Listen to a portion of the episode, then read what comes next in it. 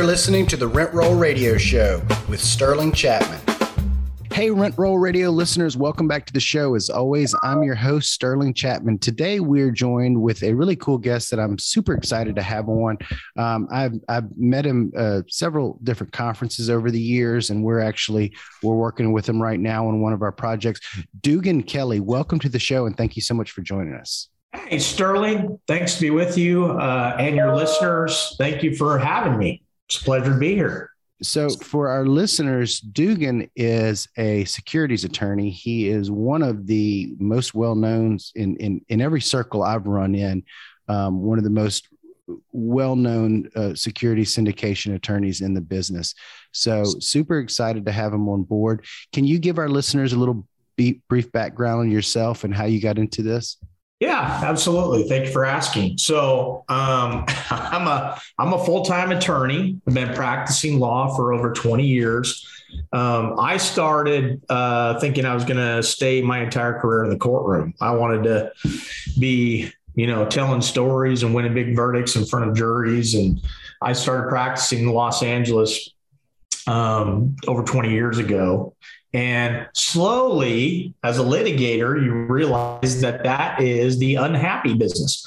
Everybody from being sued, having to sue, being sued, being accused of something, they're not happy. Even if they win, they're still not happy because of the process that they had to go through. And so I started representing a lot of construction companies, developers, people that had connections to dirt. They were building things. They were putting together deals. They were in this world of syndication. So I started learning more about that. And I was always on the risk mitigation side, right? With the pooper scooper and the brush and the broom cleaning up after people on the litigation side. And I thought, what would this look like if I started doing it on the front side and putting deals together and actually seeing people succeed as opposed to having to be sued or being sued?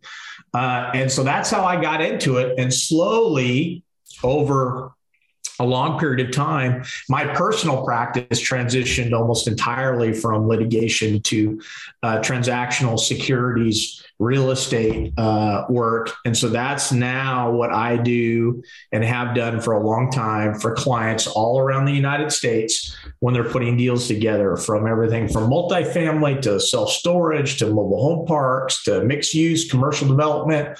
All of those types of deals, we provide kind of a soup to nuts, from acceptance of your LOI all the way to the closing table. And then now I have other lawyers in my firm that are dealing with the unhappy business, and I'm able to deal with just hopefully happy clients. So that's how I got involved in it. Cool. Can you give a kind of a brief overview of the different type of deals and the different types of relationships and different real estate deals? When is it a syndication? What does it mean that it's a syndication? When is it a joint venture? When do you have to register a security? Can you just kind of give us a brief, history and overview for our listeners that are trying to figure out, how is my money safe? What kind of legal connection are we really making here?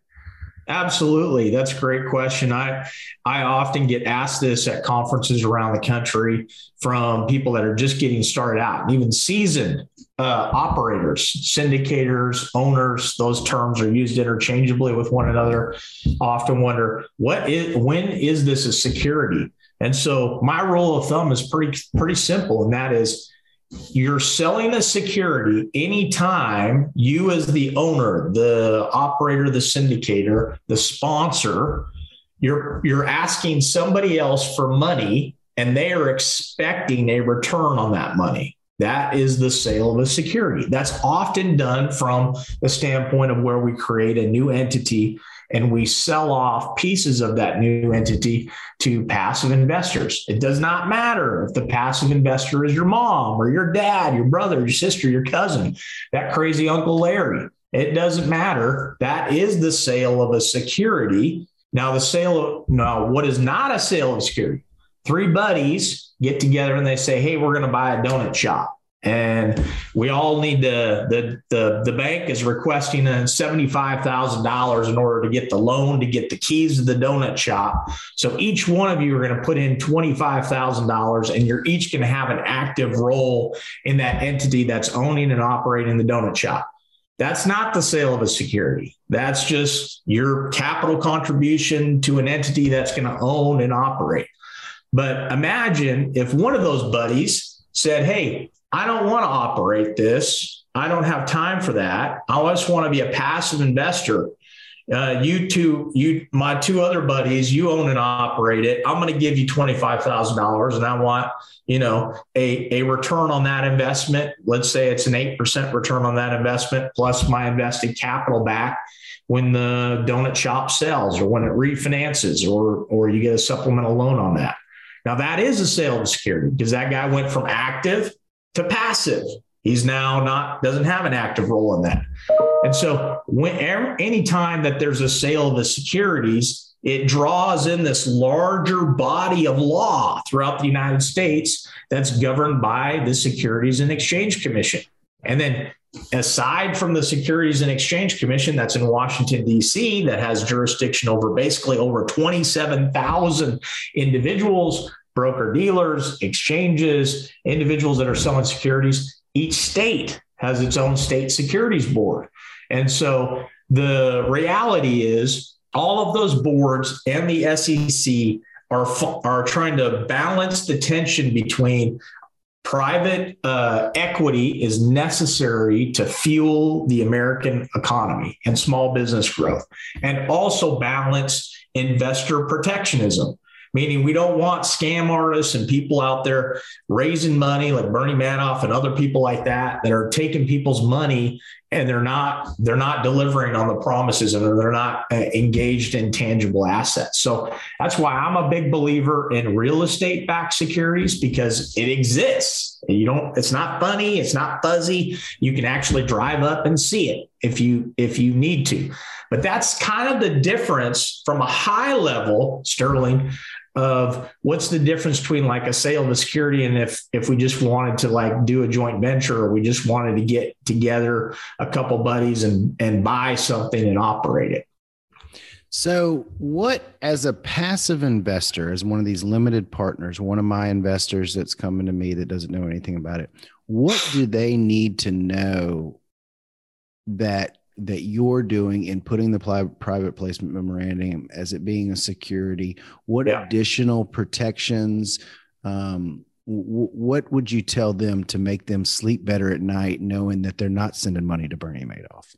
Yeah. So I tell people always do your due diligence. So people invest with people that they like, know, and trust. Okay. That's bare minimum. That's why you don't see a high conversion rate of people going by a bus stop and seeing a private offering or investment on the bus bench. And then they call and say, hey, I want to give this person $75,000. That's ridiculous. So people that think you're going to convert stranger investors to actual investors by the use of slick advertising, I have not found that to be effective. Now, maybe it is somewhere else or with other clients, but I still believe that this is a personal relationship business. So passive investors invest with people they know, like, and trust. And what does that mean? That means that if you're a passive investor and you're looking to invest with somebody, the likelihood is you already know that person significantly well, or you're going to learn about that person, meaning you're going to ask them about their track record. You're going to check their references. You might even have a background check that's run on the particular sponsor. All of those things are things that I coach my passive investor clients to know about the sponsors, the operators, the people that are putting the deals together. And then I tell clients, high net worth individuals or people that are just investing for the very first time, they need to see certain essential ingredients in every private offering, meaning we need to know what are all the risks associated with possibly investing in this. What's the subscription agreement? Meaning, where's the agreement that legally binds them to sell me a piece of the company and for what amount of money? Where's the operating agreement? That's that legally binding agreement that governs what my rights and responsibilities are as a passive investor throughout the life cycle of the asset. And, you know, what's being sold. If all of these ingredients are actually included in the private offering, then it doesn't matter if you're investing in like a $1 billion hedge fund, or you're doing my donut shop analogy, right? If you're investing in that, the ingredients, maybe not the style, the packaging, the wrapper, if you will be different. Lawyers and law firms wrap their offerings in different ways. So the packaging may look different. So stylistically, it may look different, but the information and the ingredients that go into a private offering should be the same. And if they're not there, Sterling, then it's a warning sign. And I tell passive investors, and I get this all the time. Well, the sponsor said that all we have to do is just sign this, and we'll get around to the operating agreement once we get up and running. That is silly. That is nonsense. Do not invest in that, because even if this is your best friend from kindergarten and you've known him for 35 years, the reality is he cannot control what he does not know. And let's just assume that donut shop, you did a handshake deal. The passive investor threw his money in there, $25,000, and the donut shop tanked. So now, where's your 25 grand? It's lost, never to come back again. And that passive investor now potentially has a claim or could sue the sponsor operator, his friend, for saying, he never told me I could lose my money. In fact, he promised me, he guaranteed me, he told me it was safe. It was take it to the bank. The reality is the disclosures are for both the protection of the sponsors and operators, as well as providing vital information to the passive investors. If that's not there, it's a huge warning sign. And the same goes for, imagine if you did it without documents, or you just gave somebody the $25,000 and the property did amazing, but your deal as a passive investor was first money in, first money out, plus 8%. And when the donut shop sells, all you get is basically your share of the profits. You don't get that 8%. And you say, where's my 8% on my money? And they say, what are you talking about? They say, that was the deal. And they say, that wasn't the deal. What are you talking about? So the law is there. And the securities law may sound complicated, may seem complicated, but at its essence, it really shouldn't be, right? Don't lie, don't cheat, don't steal, and disclose. If you can do those things. I always say it's intuitive, like plumbing. That's exactly right. You got it. We're the plumbers in the deal. That's why, unfortunately, you always need a plumber. You always need a lawyer in connection with the sale of security. Awesome. So if I'm understanding you correctly, basically a syndication, or when you buy a large apartment complex or a self-storage facility or mobile home park, and you have these operators and you have these passive investors, and together, and basically the operator is forming an LLC, or they're forming a business entity, and they're selling shares off to the limited partners, right?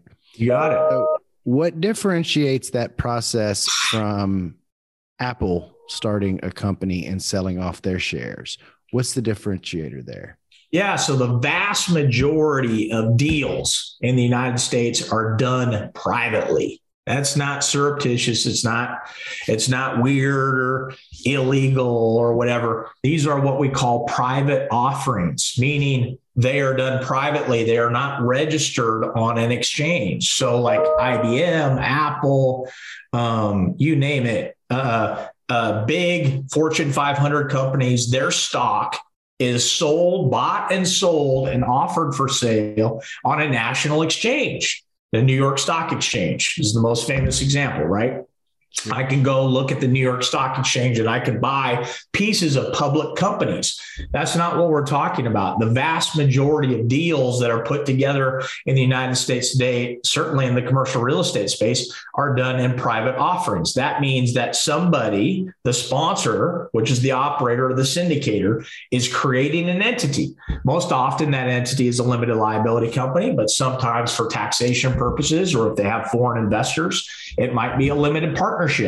That new entity exists, and that is what is sold privately around to passive investors. And so at the conclusion of that, whenever the first sale takes place, there's what's called a simple notice filing. It's called a Form D that's filed with the Securities and Exchange Commission that advises them that you have engaged in a private offering. It doesn't ask for their blessing, doesn't ask for the permission, but you're providing a notice, a simple notice filing in with the SEC, as well as any state in which an investor lives or resides that's participating in your offering. And those are called blue sky filings.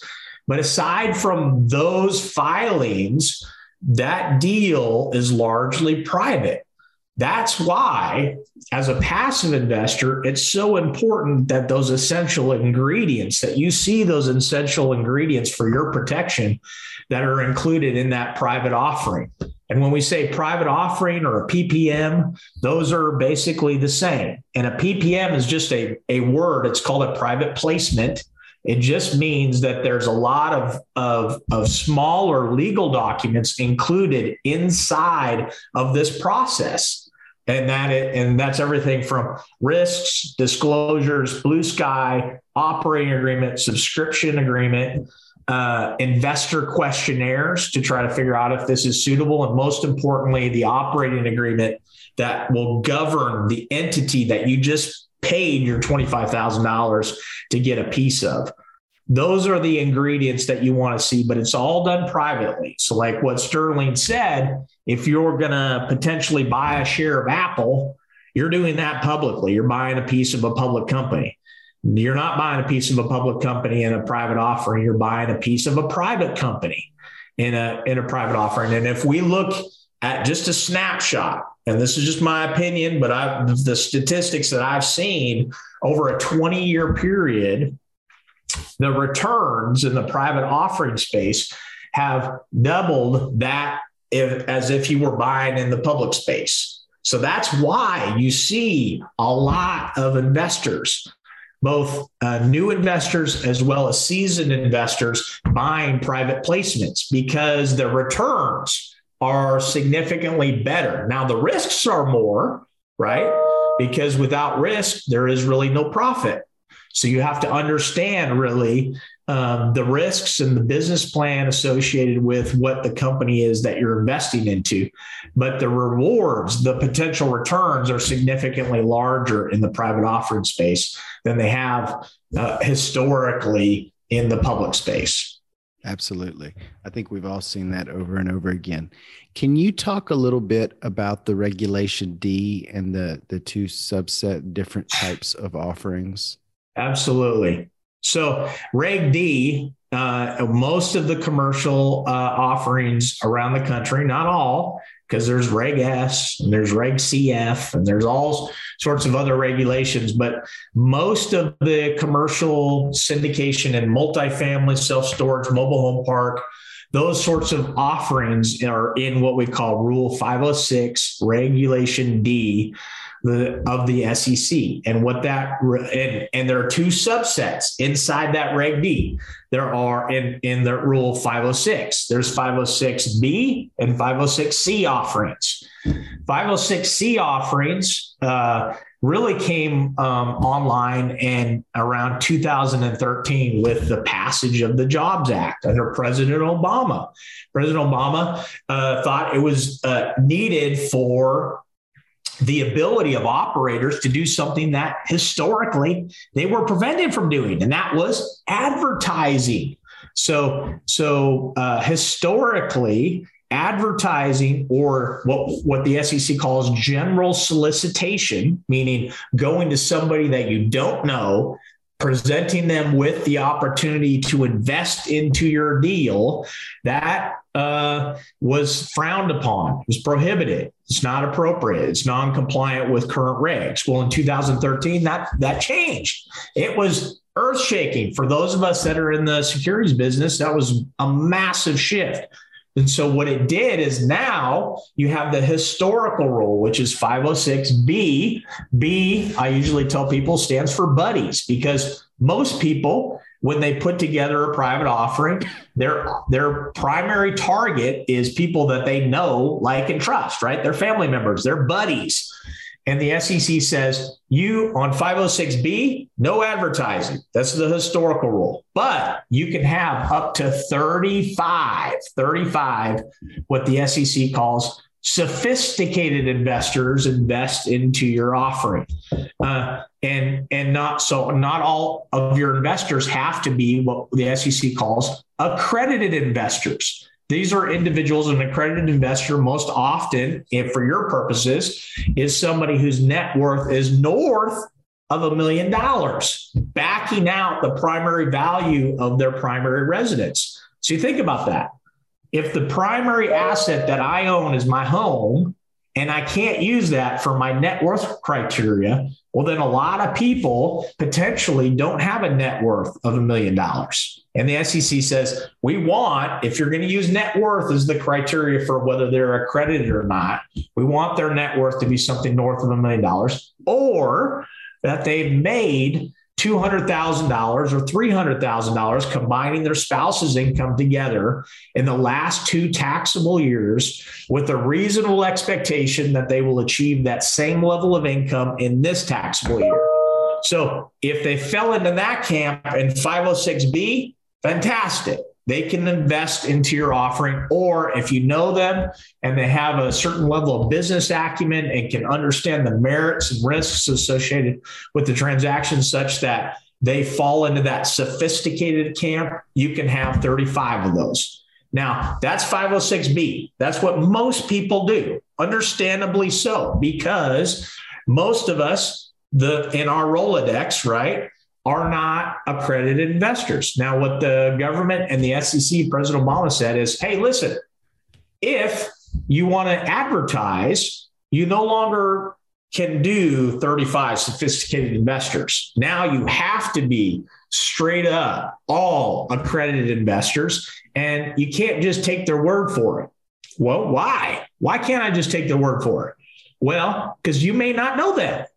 If you're advertising, the likelihood is they're a stranger to you, and you can't just take their word for it. They can't just self-certify or self-verify that they're an accredited investor or even a sophisticated investor.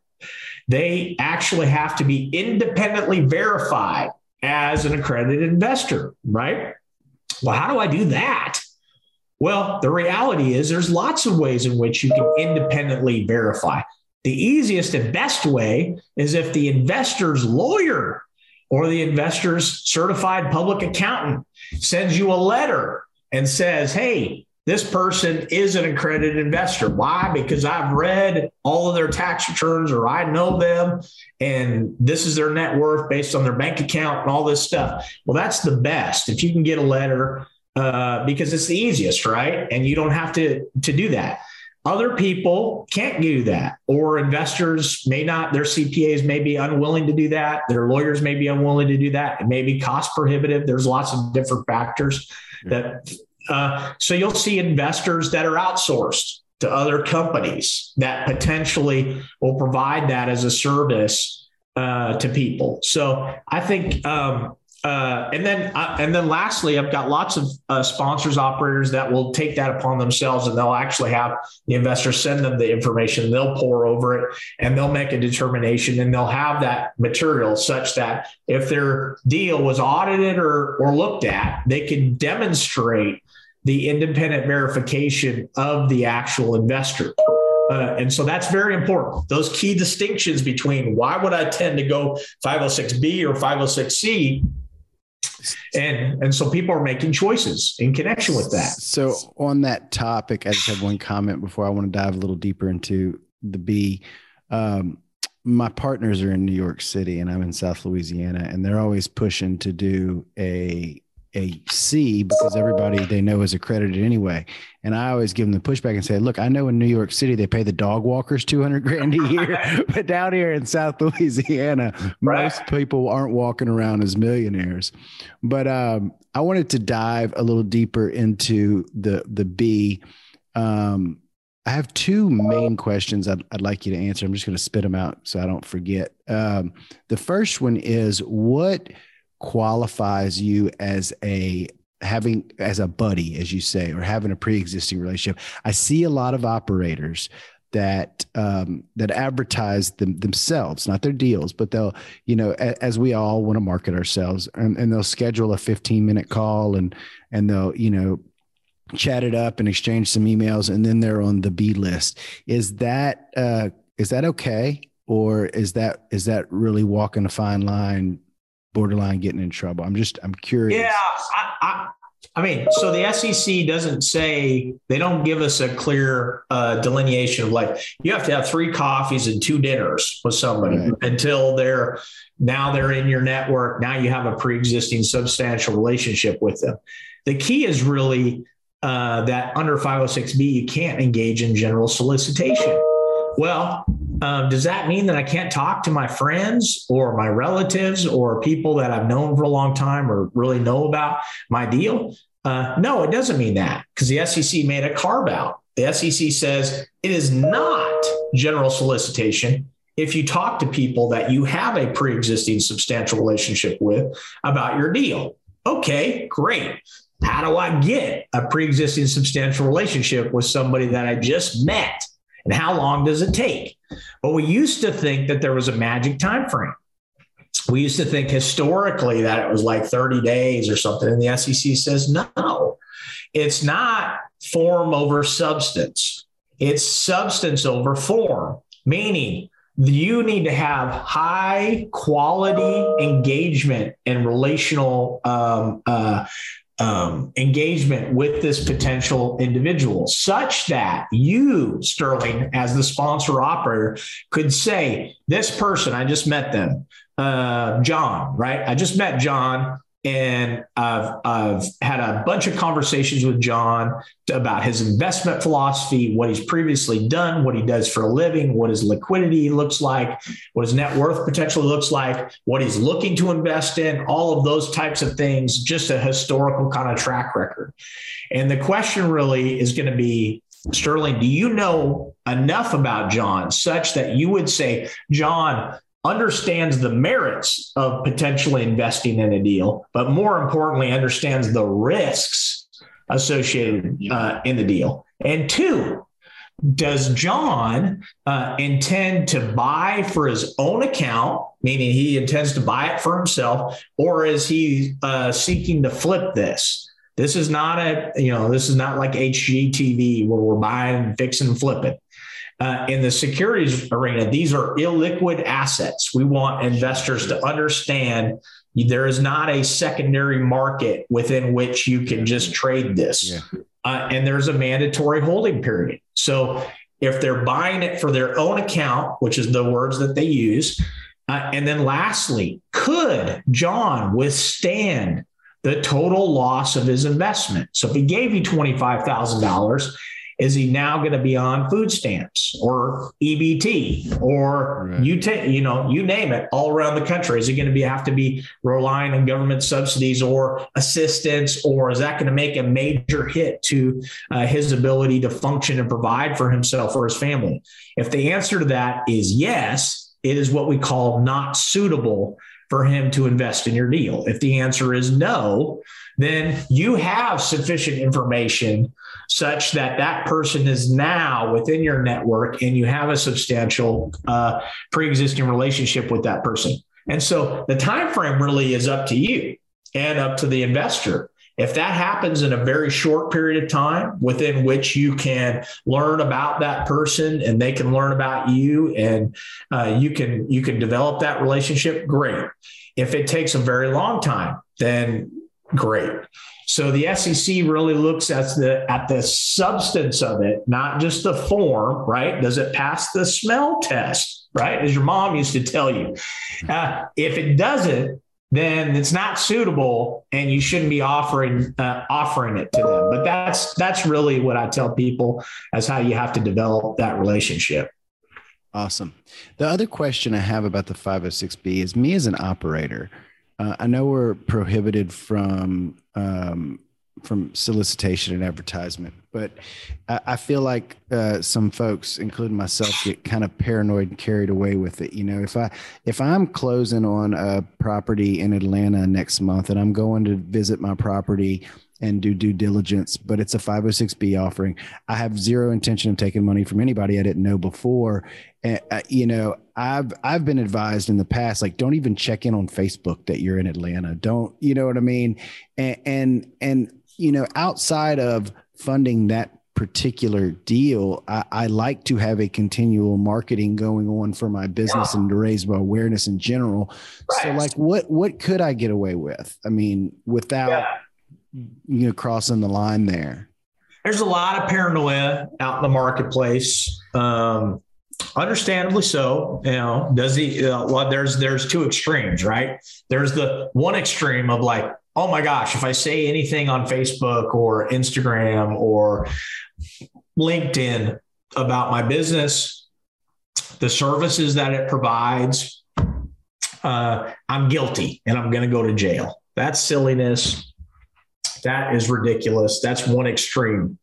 The other extreme is, I can say anything I want on this, and I can put at the bottom of my LinkedIn profile, please call me to invest today, you know, and then you can receive a 10% cash on cash return on an annual basis for my deal. That's the other extreme. Oh, hell no. Who's going to do that? No, we don't want anybody doing that. That's ridiculous. The reality is the SEC does not want you to engage in what we call preconditioning the market. So again, remember, does this pass the smell test? And most of you know, like in your gut, if what you're doing and you're putting as you're plumping away and you're about ready to push send and you're pushing out to your 3,000 BFFs on Facebook, if what you're saying is really designed to motivate people to invest with you, if that is the key, if that's what you're trying to do, well, then the SEC says that's not appropriate. Well, what? I mean, obviously that's what I'm trying to do, but not for this particular deal. And that's okay if that's what I'm trying to do for the future. Well, what you should be trying to do is engage in prudent evangelism of the services and the business that you have, without referencing or trying to design or drive traffic to you for a particular offering. So the general prohibition on solicitation is tied to the sale of securities. It is not tied to the promotion of or the prudent advertising of a business that provides services. So if you're, you know, so the reality is there's a fine line. I agree. There has to be a tension there that exists. And it's one of those gray areas that has existed for a long time.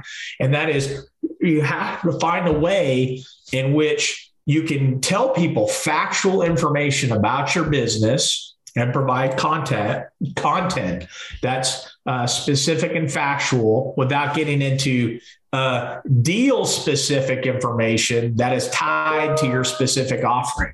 And so you wouldn't want to say, I have a property that I'm in the presence of syndicating. I'm there to do due diligence on it. Please call me if you want to know more about this opportunity.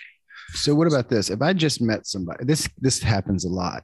I have investors that I've known for a long time and we have a good deal. We're about to close and they go, hey, my friends want to get in.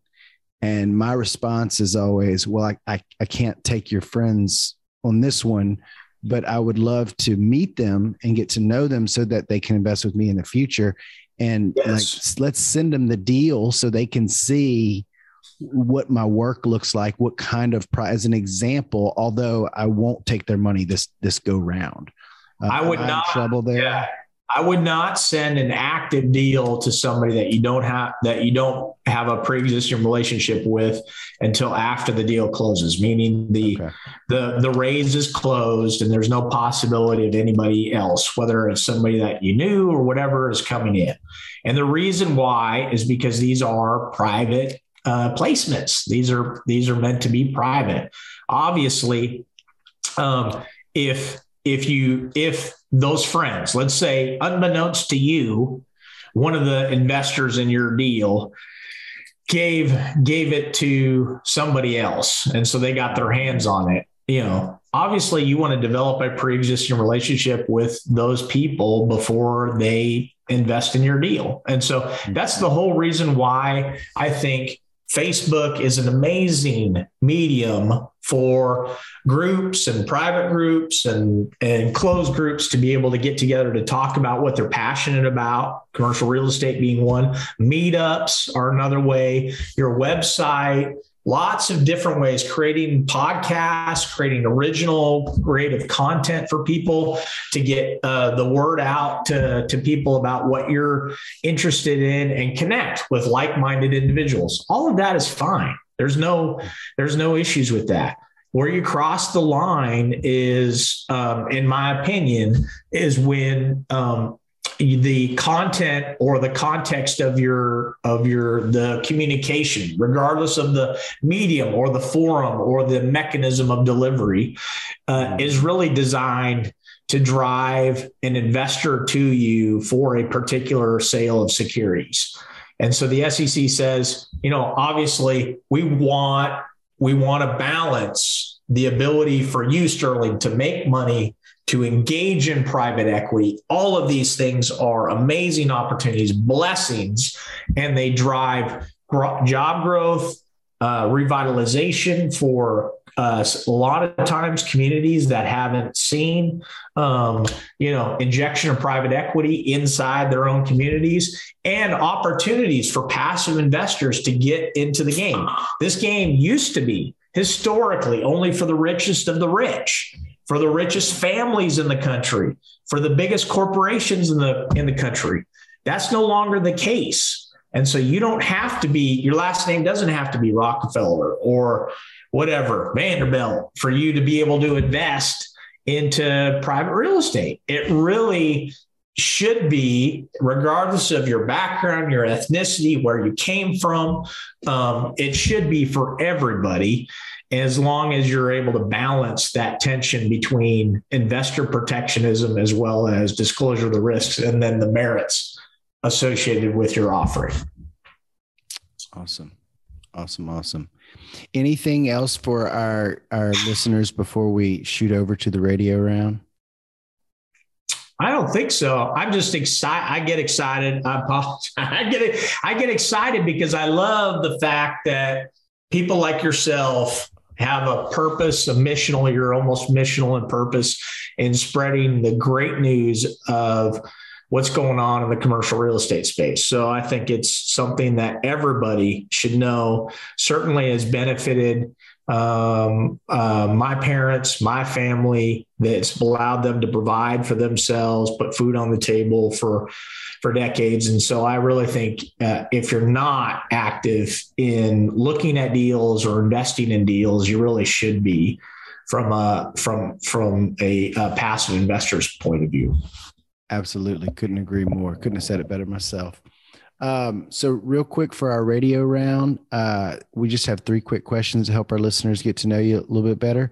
The first one is, what's your favorite book? My favorite book. Well, I am an avid reader, love to consume content. Unfortunately, I read all the time as a lawyer as well. Sure. But a book that I read fairly regularly, like every year or every other year, is Think and Grow Rich by Napoleon Hill.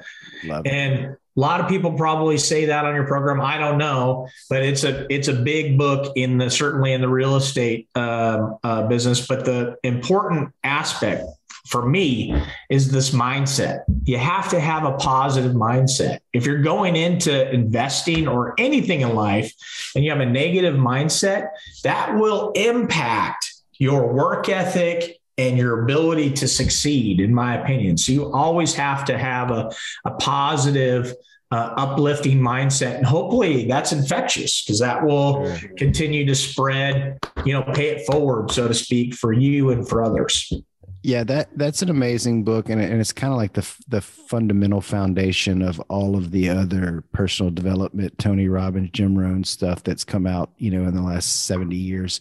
I actually read that book long before I ever heard or started investing in real estate when I was in corporate America, and considered it to be my driving success there. Wow. I didn't know that. Those principles can be applied in any industry, wherever you are. The book doesn't have anything to do with real estate, but the real estate entrepreneur, certainly without the structure of corporate America telling them, hey, run at this speed on this treadmill, there is certainly a larger demand for a strong mindset to persevere through a lot of what is uncharted territories without, a rule book. Absolutely. Couldn't agree with you more, brother. I think it's having a positive mindset. That book's been around for over 100 years. So it's something that we could all learn to take nuggets in that and apply to our daily lives, regardless of whether you're involved in real estate or not. Yeah. What's your favorite quote? So I'm going to lift this up just a little bit. See that right behind me, right there. Yeah. That is it. I hang it on my wall. I see it every day. It reminds me about work ethics. So the quote, if you can see that, I get my head out of the way. Everyone wants to eat, but few are willing to hunt. And the reality is that work ethic in the practice of law, or investing, being an operator, or even being a passive investor, don't procrastinate. So you might think, man, I'm going to do this. I'm going to whatever. I'm like, get off your derriere and actually do it. The biggest deal killer, both from being practicing in law or any industry, investing, or being an operator, in my opinion, is procrastination. And so now I'm not saying don't do your due diligence or scatter your seeds everywhere possible. The reality is you just need to be prudent, be a good steward, but in being a good steward of the blessings that you have been given, you need to sow. You need to sow, and you actually need to plant seed, and you need to invest. And if you're not doing that, then in my opinion, you're not being a good steward of some of the resources that you have. And so that's why I have that quote hanging up on my wall. Absolutely. Love it. Love it. What's your favorite thing to do outside of work? I spend time with my family. So I have a wife that I've been married for over 20 years. And I've got 3 children, 3 boys actually. Oh, wow. The oldest is almost out of high school. And so he's into certain things. And I've got one that's kind of going into high school. And so he's into different certain things. And then I've got one that's still in middle school and hasn't gotten out of that yet. So I spend time with my wife and my family. We'll go to church, lots of different things around where we live. But family is the most important thing to me. It's more important than what I do. It's why you do what you do. That is most definitely why I do what I do, is for my family. Absolutely. Awesome. Yeah. I have 2 young boys, and they're about 18 months apart. I've always wanted 3. I'm the baby of 3 boys, but man, those two in diapers at the same time, they've got me pumping the brakes a bit. That's a very hard time, and it's really hard on mom. I'm so grateful to Michelle. That's my wife. She, for everything that she's done for our family, the sacrifices that she has made. She's actually went to law school, and she has sacrificed to be able to help take care of our children, which is something that I'm not sure I can do. Like there's nobody that can crack you quite quick, like your kids, like psychologically. Yeah. I'm super grateful. Very, very, very, very grateful. I couldn't agree more. And I don't communicate that enough to my wife, but I couldn't do it. You need to try to remember. That's always a good thing for us. Whether you're working outside the home, whether you're a man or woman or whatever, if your spouse is at the house and they are personally sacrificing for you or for your family, it's always important to take note of that or remind ourselves. And if we don't remember, have our friends help remind us that we got to take care of that for sure. When she recently gave up her career to stay home with the boys, and I remember going, "Are you sure?" Yeah. Like, don't get me wrong. My life's going to be easier, but yours isn't. Right. That's rough. Like I said, I'm not sure. I'd like to think that I could do that. And I know some guy friends that could easily do it just because of the way they're wired. And I'm like, I'm not sure. I'm really not sure, but I know that I am so grateful to my wife for her ability and her mindset and just her tenacity and the way that she has cared for that aspect of our family for sure. Awesome. Absolutely. How can our listeners get in touch with you, find out more about you, learn from you, hire you? Oh man, thank you so much. I'm always interested in speaking with anybody around the country. Thankfully, I've got a unique name, so you can Google foo me. It's Dugan, and we're in Santa Barbara, California. We're also in Dallas, Texas. Those are where our main offices are. And you can just find us on the internet, shoot me an email, call our office, set up a consultation. Happy to chat with anybody. We've got a YouTube channel that we're trying to crank out as much content as we can just to help facilitate listeners and people that are trying to get involved in commercial real estate. But that's how you can get a hold of me. It's easy. Awesome. Well, thank you so much for joining. I think this was probably the most informative interview we've done. And I think this is our 119th interview. So, oh my gosh, I am very grateful for you joining us and for sharing all of your wisdom with us. I look forward to seeing you. I'm sure I'll see you either at the Multifamily Investor Network on the 12th in Houston or the Best Ever Conference at the end of February. You will see me at both places. Looking forward to it. Absolutely. Thank you so much. And I look forward to working with you on our journey. Thank you. Thanks for tuning in to the Rent Roll Radio Show brought to you by Crestworth Capital. We hope you enjoyed the show. And if you did, please hit the subscribe button and leave us a rating and review. You can also visit us at CrestwordCapital.com or RentRollRadio.com or follow us on Facebook at Rent Roll Radio or at Crestworth Capital. If you would like to reach us, feel free to shoot us an email at info@RentRollRadio.com or Sterling@CrestwordCapital.com. We hope you come back next week to join us on some more of our journey. Until then, happy investing.